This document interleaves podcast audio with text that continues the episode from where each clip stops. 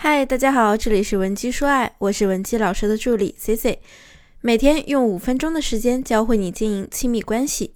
在我们人类进入文明社会以后呢，人类至始至终都存在着三大冲突，哪三大呢？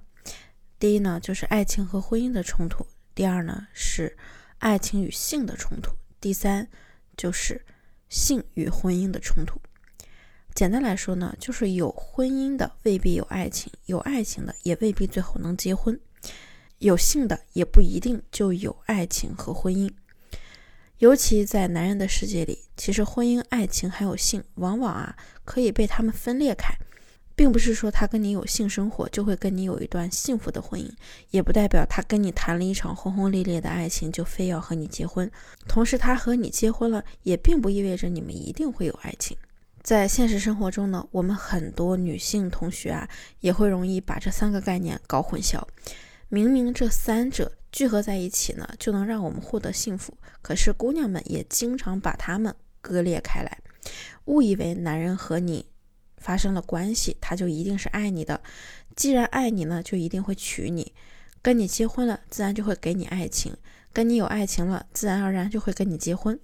所以啊，这个时候呢，很多同学就会做一个错误的行为，那就是不断的向男人索要更多的爱和关注，以为对方理所应当的就会给你更多，结果呢，你会换来一次又一次的失望。那么，该怎样才能拥有真正的幸福，把这三者结合到一起，得到一份完美的爱情呢？今天呢，C C 啊，就给大家做一个具体的剖析。首先，第一点，我们要明白的是，婚姻到底是什么？我常常问同学一个问题啊，那就是你为什么结婚呢？有的人就会给我这样一个答案：嗯，老师，就是我男朋友对我好啊，所以我就特别喜欢他呀，喜欢就结婚了呀。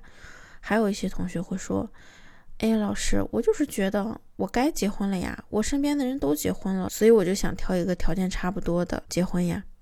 那么这样的结果就是可能你在婚后得不到你曾经向往的那种幸福，反而呢，你的婚后啊会被一些琐事把你原来的那些，把你原来的满腔热情给埋没了。所以说，想要走进一段婚姻获得幸福，我们就一定要知道婚姻到底是什么，它的准则和原则又有哪些呢？在这里啊。C C 给大家提供两个条件，那第一呢，那第一种婚姻啊，就叫成就型婚姻关系。如果有一对情侣，他们为了彼此的未来踏入了婚姻，比如说他们呢可以彼此帮助对方达到名望上或者金钱上的成就，这就属于成就型的婚姻。包括两个人都认为现在努力工作啊，各自奔波的当工作狂，就是为了买房买车，未来实现两个人的快乐生活，这也可以属于成就型婚姻。这种关系啊，非常利于两个人建立稳固的情感连接，也极度利于婚姻，因为它很符合我们的现实社会。而它的前提呢，就是你要有价值。对方相应的也要有价值，同时你们的价值呢不可以差距太大，可以互相帮助、互相索取以及匹配和满足需要。第二种关系呢是愉悦性关系，这个呢也不难理解，就是你们两个人在一起啊，主要考虑的是其中的舒适感和快乐感，比如你能够给他提供足够的情绪价值。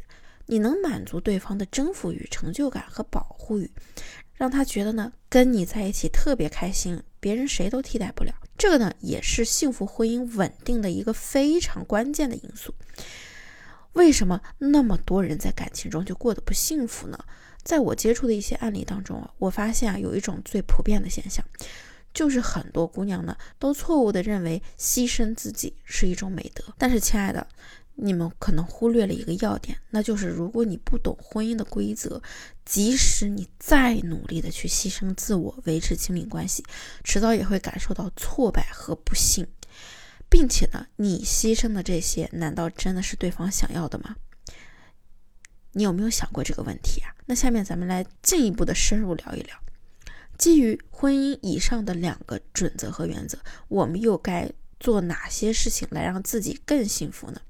那第一点啊，肯定是要提升你的硬件，这一点我不再跟大家过多的讲了。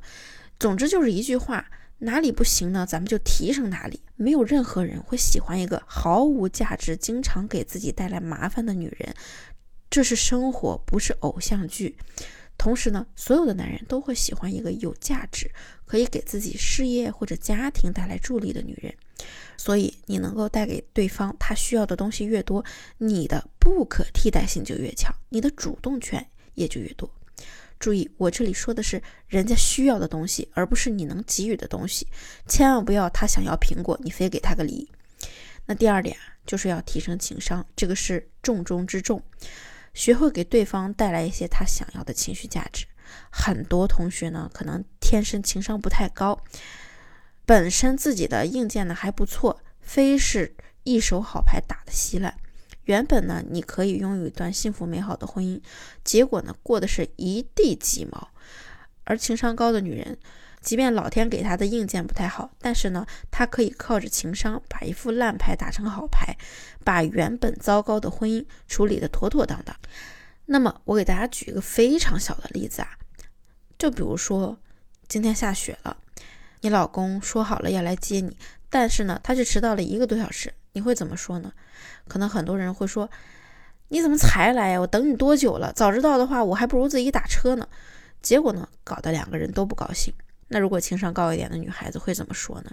她可能会说：“亲爱的，都这么晚了，还这么堵车，你还要来接我，太辛苦了。咱们去吃点好吃的吧，犒劳犒劳你。”第一个说法呢，会让男人觉得下这么大的雪来接你，即便是堵车迟到，也是情有可原的。你不但不领情，还给我搞这一套，下次啊，你别指望我来接你了，任何事情我都不会管的。而高情商说话的那位女生呢？